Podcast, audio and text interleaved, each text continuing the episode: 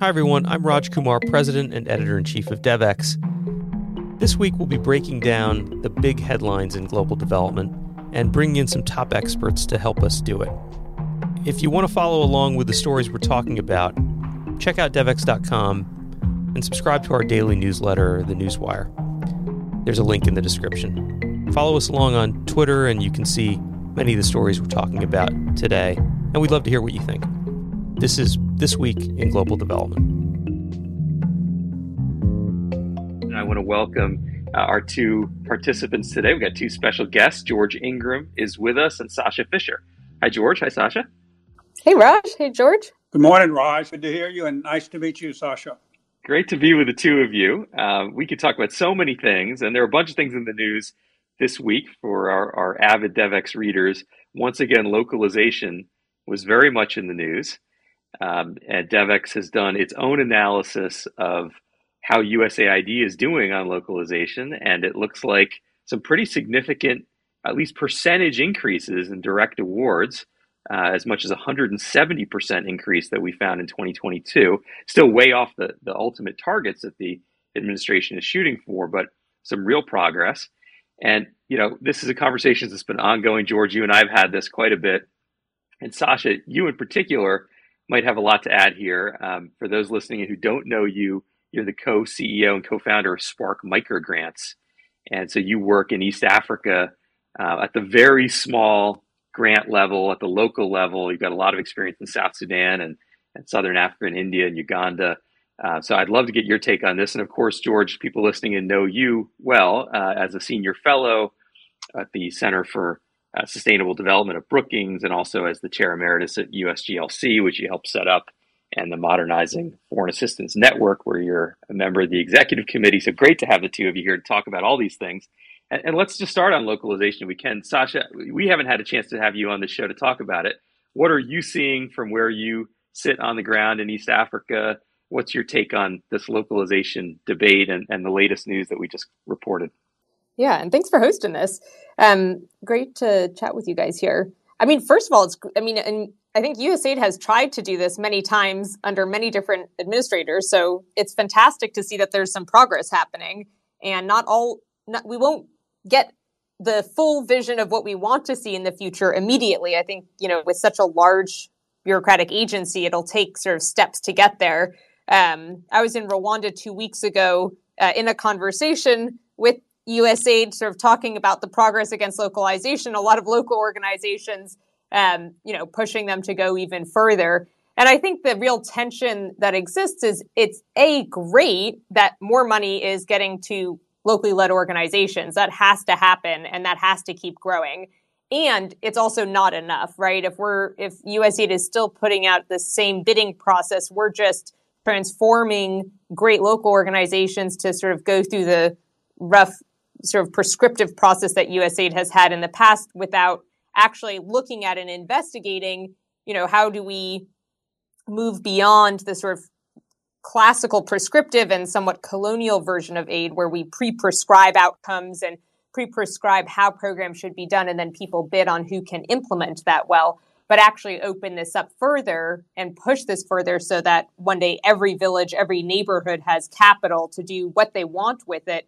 through an inclusive decision making process, not reaffirming sort of the elite domination that we see um, that was imposed by the colonial system, both globally and then also uh, sort of reestablished locally through those systems. So it's like it's great to see some movement there. That's that always feels good, and it'd be nice to untangle. And I think you know Administrator Powers is very keen on this as well. It's hard to figure out the execution there, but um, uh, to investigate further, even just the structures to which the bidding process can happen um, and make it more open so that local organizations can have their own vision and define for themselves the outcomes and programs that they want to be implementing, not just become a different implementation agency. Yeah, you're bringing up some of the pitfalls that uh, an opinion writer for Devex brought up this week, uh, Benjamin Feet who wrote a story basically saying, you know, be careful what you wish for.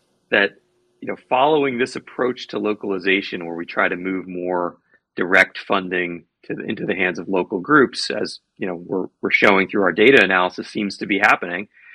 that it's actually going to be potentially counterproductive, that we're going to turn these local organizations into some kind of Frankenstein version of the traditional international agencies and that they will become you know more focused on compliance and more risk averse and have much higher overheads and become essentially unsustainable.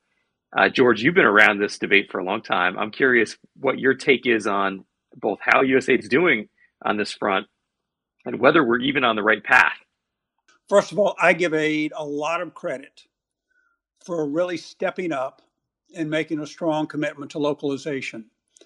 And not just in their own organization, but last year convincing another dozen large donors to sign on to the localization agenda.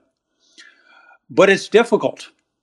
And as Ben points out in that uh, op ed, that opinion piece, um, you have to be careful what you wish for because you don't want to turn local organizations into just a dish, new USAID contractors and implementers. Um, and he's absolutely right in this article that USAID is so constrained by oversight by the Congress and the media and the inspector generals and USAID's rules and regulations that try to make sure they can account for every dollar and ensure the programs are successful. It makes them risk adverse. And it makes it difficult for AID to really put the decision making in local hands. And what's important is less the 25% of moving money to local organizations and better the 50%, which is putting the decision making in the hand of local organizations, leaders, so that uh, the so that the dollars are used for local priorities because only if local priorities are drive the money will it be successful and effective and I'm really curious. I'd like to ask Sasha a question. Is she not only talks about localization like me, but she lives it. Um, it must be in her DNA. And part of the missing part of the conversation for me is what is the role of international expertise in a localization agenda? I mean, we live in a global world. There's lots of expertise all around the world.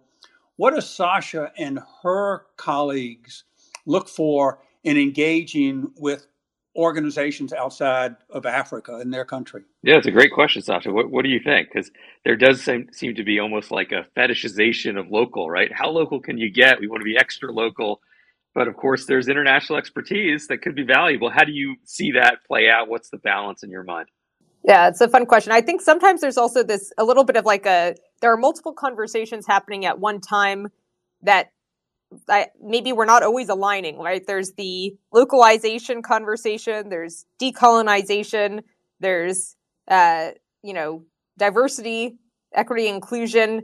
And I think when we're, you know, when we're thinking about development, like, first of all, we don't want to be tokenistic about any of this stuff. So it's not really around like, you know, just put up one face and then sort of put all the pressure on that one person to achieve things. It's how do we change this system so that it is actually functioning better for all of the different members of that system. And right now it's it's not working for the poorest communities and the poorest people on the planet. So how do we get it to work for them?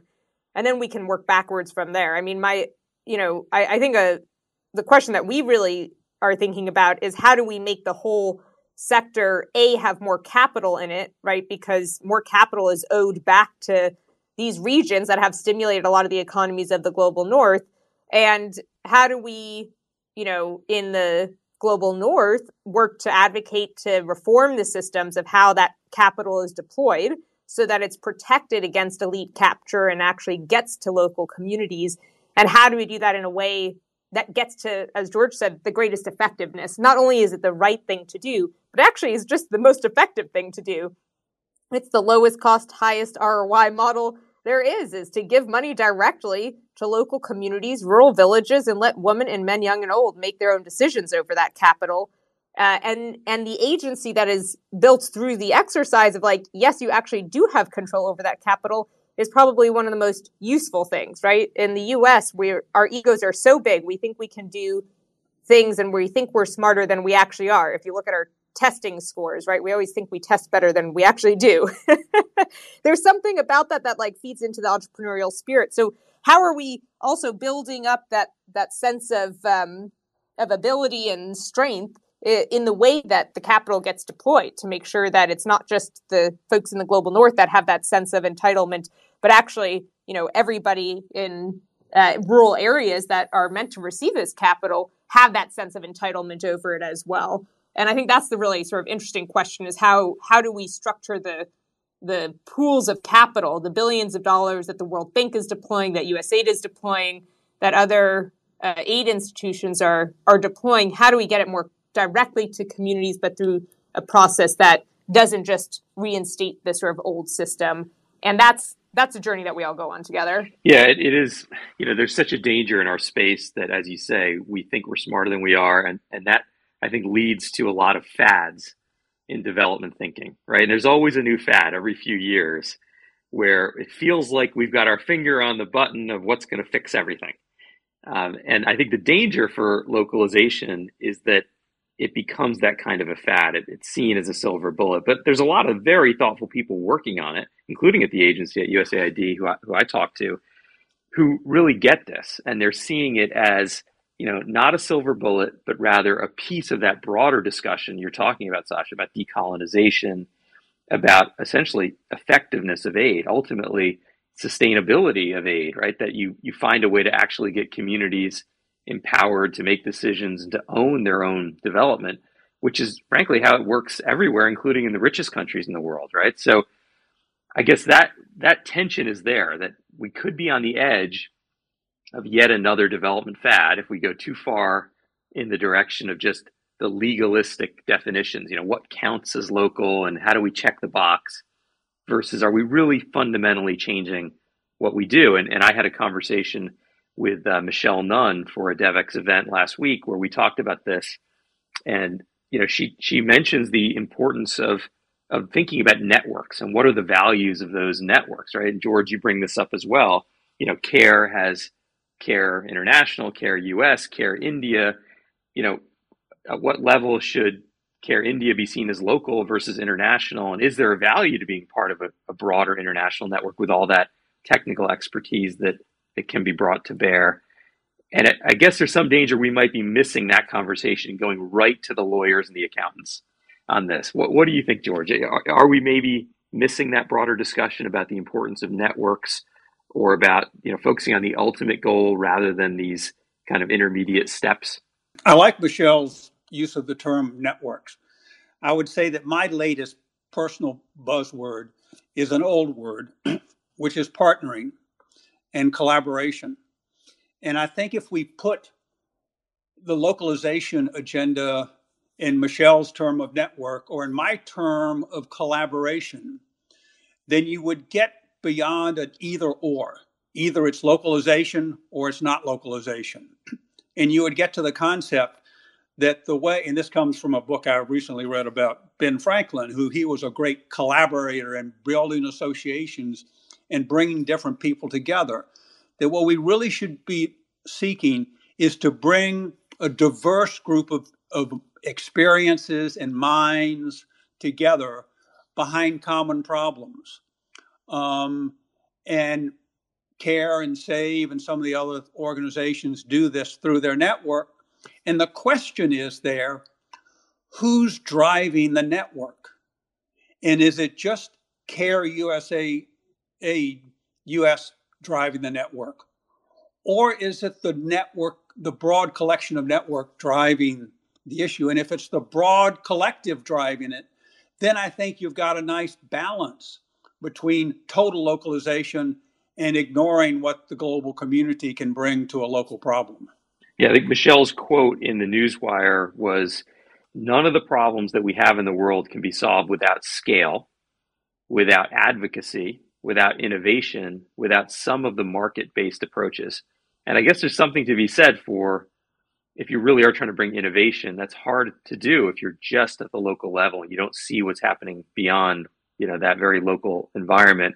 It's hard to do advocacy if you don't have allies, you know, outside of your community it's hard to bring those market-based approaches if you don't bring in some you know technical expertise from outside perhaps so there is some balance there maybe i don't know sasha you work at these very very local levels how does it sound to you when you hear Michelle's quote? Does that resonate with you, or do you think we're, we're maybe missing the boat sitting here in Washington, D.C.? I mean, such good commentary um, from from all three of you. The I think as you were saying that around the local and the global, it's really not. Again, it's not about the either or, right? So one of my themes from the last few years is like nothing is in binaries. like it's not local or global, and they literally cannot exist without the other. At the village level, at Spark, we have worked with over 800 villages across six countries, and we're working on nationalizing programs in Rwanda and Malawi. And um, one of the things that we we see and we hear a lot from our uh, uh, community facilitators is like at the village level, you have dynamics around you know a handful of local elite men having greater hardened power, both economic, political, you know, and also social power that sort of represents also what's happening at the global level, where you have hardened power in a few and a lot of people not having political, economic, and social power. And so they they're already linked. It's not like they're separate today. And so any solution going forward also must be linked. Um, what the national policy is, or the global policy, or the policy at USAID for delivering aid capital uh, will will regulate how community members at the most local level get to engage in that process and how community members then engage in that process also will inform its evolution.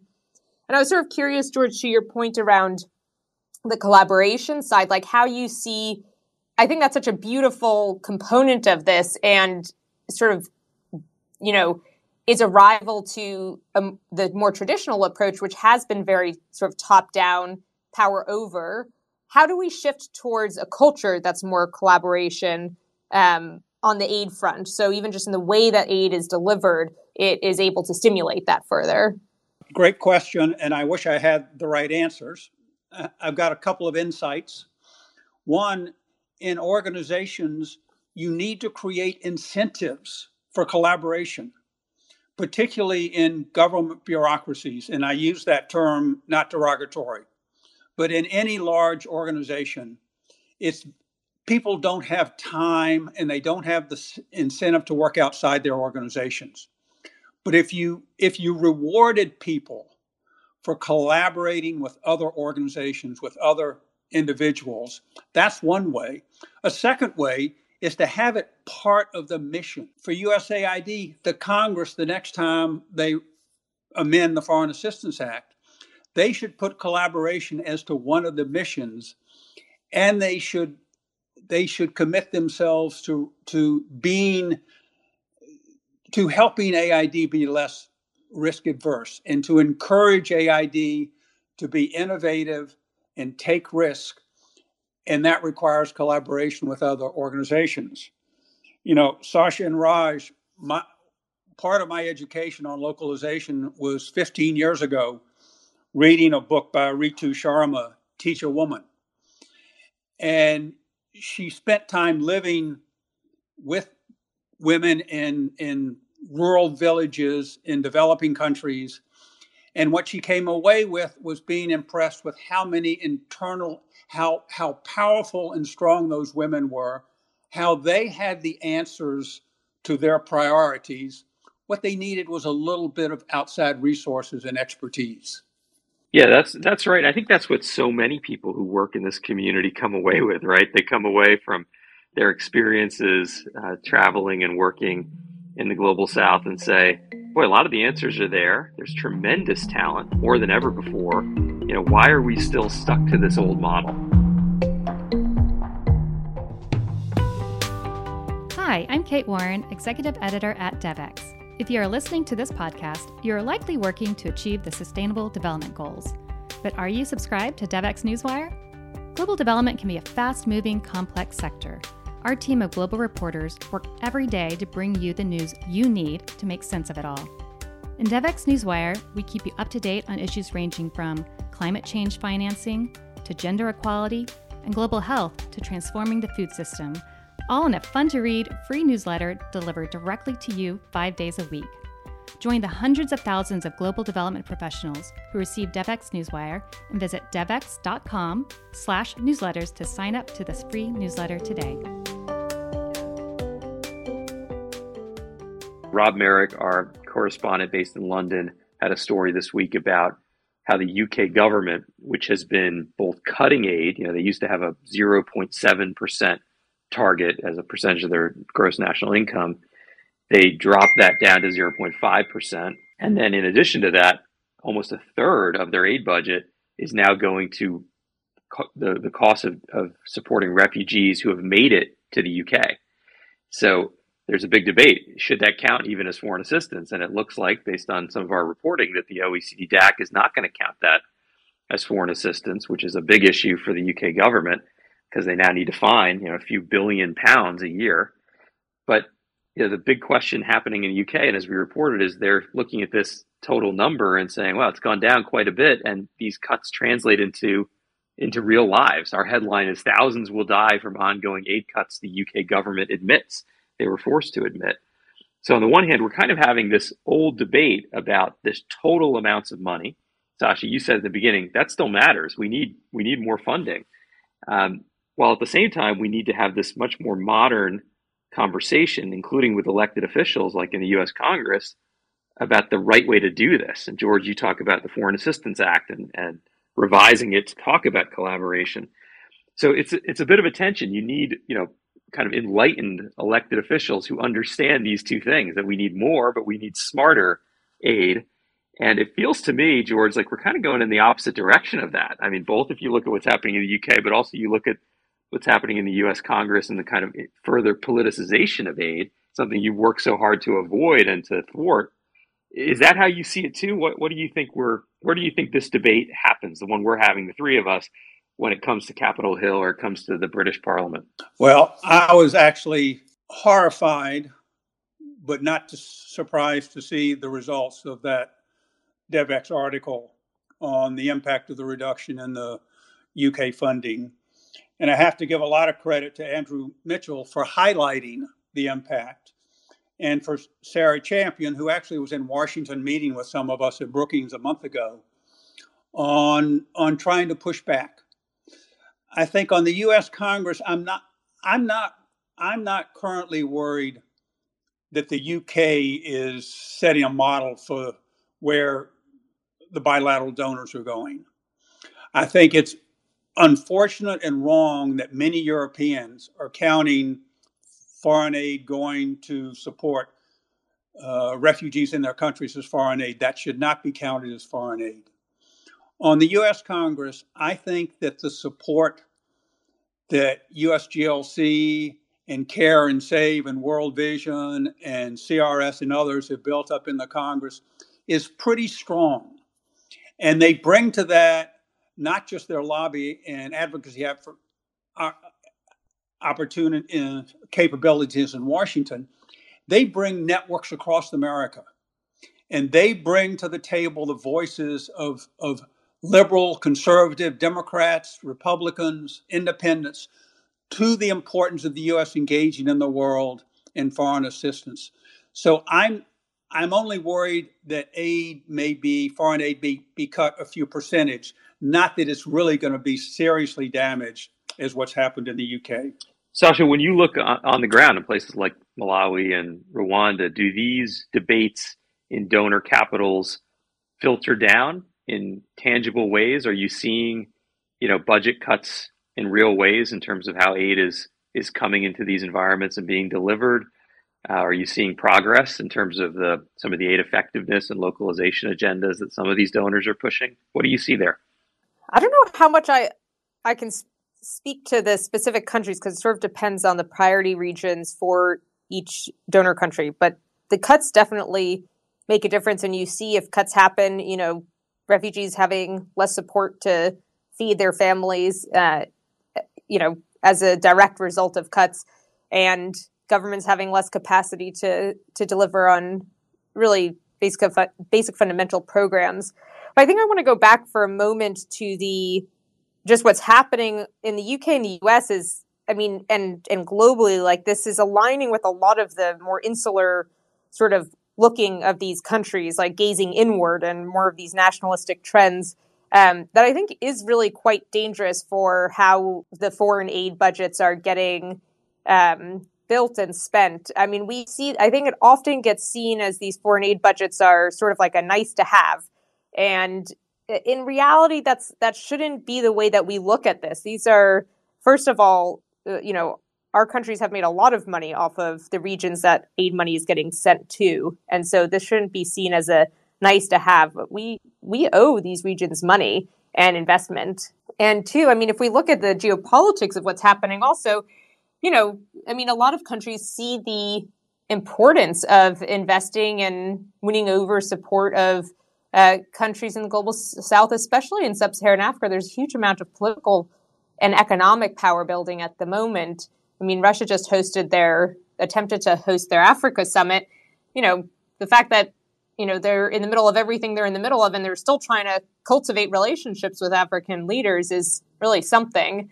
Um, so i think it's a shame that we see it as this sort of as something that is optional. Um, it's certainly not optional for you know the families who are dependent on this on this resourcing for feeding their families every day um, but more importantly it's just it's it's the wrong thing to be doing it's not smart of our countries to be slashing and looking more internal. It doesn't actually serve our own citizens any better to be doing that. You know, Raj, U.S. assistance has a pretty strong network, I would use that term, of humanitarian interests, our economic interest, our security interest. And woven throughout that is our diaspora interest, is all of the Americans who've come from other countries around the world who have those diaspora networks. So I'm optimistic about maintaining the foreign aid budget. I'm less optimistic about growing it to where it should be. Yeah, that's a, that's a great point. And maintaining it, you know, has relied on essentially gridlock in Washington, right? We've had this benefit of the way that our system is structured and having, you know, a challenge that even if the political winds are shifting in an anti-aid direction, they haven't been able to get far enough to be able to enact significant cuts. There may be proposed cuts that are significant, but it's been hard to actually see them play out in reality in a way that's different from the UK system and where their political winds have led very directly to significant cuts. But it still doesn't mean that the debate couldn't come to the US and that the that aid couldn't be further politicized as it's been in the UK. And we've seen some of that with PEPFAR recently, for example, which is certainly troubling to a lot of people in the community. You know, we're, we're getting close here on time, but I, would love to just get everybody's take on a couple of the other stories that, that have come up this week. And, you know, maybe uh, the big one that, that a lot of people are talking about in Washington, D.C., at least, is around the World Bank. And obviously, we've got a new president there in Ajay Banga. And Devex had a scoop. My colleague Adva Saldinger uh, had a story that there's going to be a new policy that World Bank Group employees are going to be required to go back into the office four days a week starting in September. So the kind of office wars are coming to global development in a way they've already come certainly to big corporate, uh, you know, workplaces around the world.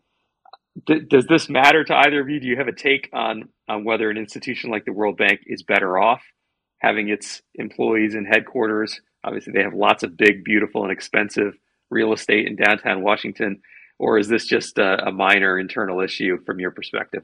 Raj, let me address that. I think this is going to be a major issue for the next decade. Um, COVID introduced the virtual world, which has disrupted the work world, both for the public sector and the private sector. We're dealing with that at Brookings now. And to be personal about it, somebody who's been around as long as I have knows all of my colleagues at Brookings, has a lot of network in Washington. A virtual world works great. But for young people coming into the workplace, it doesn't work so well because they don't have that network of people. They don't know how the systems work. And and those of us who have gotten comfortable in a virtual world need to move outside of that comfort space and come back to the office more and every organization is going to have to deal with this over the next few years and figure out what system works best for them. Um, my son, who works for a company, has always been in a virtual space. And he, you know, I think uh, he would not function well in a in a traditional office. So it's a very personal issue that's going to be with us for a long time. And Sasha, I, I know, you know, for a lot of international organizations, it's kind of an equity issue because, you know, they might say the staff that are working in the global south, they don't have a choice like this. They, they may not have internet connections that are reliable enough at home. They may not have the ability to, to have extra space in which to have an office or to work. How, how does this kind of debate about work from home, return to office for the World Bank and beyond, how does it look to you from where you sit? We've had a lot of debates internally at Spark around this, and a, a lot of our team wanted to get back to the office uh, in Rwanda and Uganda and and some of the other countries where there are teams. Um, so you know, I think it's partially like, what does your team want? I think for the World Bank, it's a huge opportunity for new leadership. I mean, this is fantastic that uh, that we have a new leader, and I think we sort of owe him some space to be able to build relations within the bank and and set the policies that will work for this transition period. You know, it's really hard to work and and have any sort of significant change process happen in any team or institution, whether it's three people or you know thousands of people unless you have face to face time and build the relationship so that you can build trust. Nothing's going to move unless there's trust there. Um, and so if you don't trust your colleague right you're not really going to collaborate with them. So I, I feel like we just sort of owe him some space to to set this up in the way that he wants and um, hopefully it, it works for the employees or they'll figure that out, out over time. Uh, but I do I do really value that in person time. I think is sometimes um, underappreciated when we think everything is more efficient online. Yeah, I've heard that from many other executives that you know if you're trying to do change or if you're trying to do innovation, that it really helps to be in person because you know in the end we're not robots, we are human, and trust is key when you want to do something different or you want to be really creative. And uh, well, we've all kind of found ways to work virtually in ways often that are really efficient. But but you're right, it can be hard, especially in a big institution like the World Bank with more than 10,000 employees. Uh, it can be hard to build that culture um, and to create that culture. I had the chance to to moderate the session, kind of an opening session for the World Bank's human development teams that gathered, and it was an amazing sight because it was, I guess, about 1,400 people in a big ballroom in Washington D.C and they hadn't seen each other in three years because of COVID. And so everybody was hugging and, and saying hi, and it was kind of an amazing environment. Um, and you imagine, you know, that at an even bigger scale across the World Bank Group, and people just not having a chance to connect in person. Um, figuring this thing out is going to be pretty important uh, for for Ajay Banga as he as he takes the reins there at the bank. A- anything else that comes to mind for the two of you before we uh, close up here, George? Uh, I just want to say that um, I'm really impressed with the work that Sasha's doing and how she's living the localization agenda. And for you, Raj, I'm going to be quoting you that it's the dysfunction in our system that is protecting the foreign assistance budget. I'd never thought about it in those terms, uh, but our less efficient system, political system than the British, where the government controls the parliament, uh, you know, our, our dysfunction is working to our advantage. Yeah, thanks. I think gives me a lot, you know, connecting with both of you today and hearing about these, you know, just having a the discussion around these topics around localization, the foreign aid budget, how we can reform things for the better. George, your perspective here, and Raj for hosting these conversations regularly, like gives me a little bit more hope that we're all here showing up to attempt to create some of the changes that are needed in this space, and hopefully it can keep keep growing and other folks can challenge us and it sort of lives on into the future. So uh, appreciating this and hoping for, you know, even greater visions around the localization space and increased spending. Um, and grateful for the work you both are doing. Yeah, well, thanks to the two of you. I, you know, I've done some writing on this localization trend, and and I think one of the things that always is fascinating is even if the financial incentives point toward status quo in the way that aid is structured, um, actually the people, when you talk to global development professionals who have dedicated their lives and careers to this work, they are demanding to see a change. You know, even if that change might actually hurt their own organization in a way, reduce their own budget. There's a there's a lot more pressure than I've ever seen to say we've got to find another way to do this. The challenges are just getting too great, and the models we've had uh, and, and, relied on in the past just aren't fit for purpose anymore. So um, I think it's an important debate. It's an important conversation. We certainly have it every day here at Devex with our audience around the world of global development professionals. And it's been such a treat to talk to the two of you today, George Ingram, Sasha Fisher. Thank you so much for being a part of this week in global development. Thank you, Raj. Thank you, George, and thanks everybody who's doing the good work out there. Thank you, Raj. This has been This Week in Global Development. If you enjoyed this episode, don't forget to subscribe using the link in the description. To get even more coverage and analysis on the most pressing development issues of the day, become a Devex Pro member by going to devex.com slash membership and signing up. Thank you for listening and see you next week.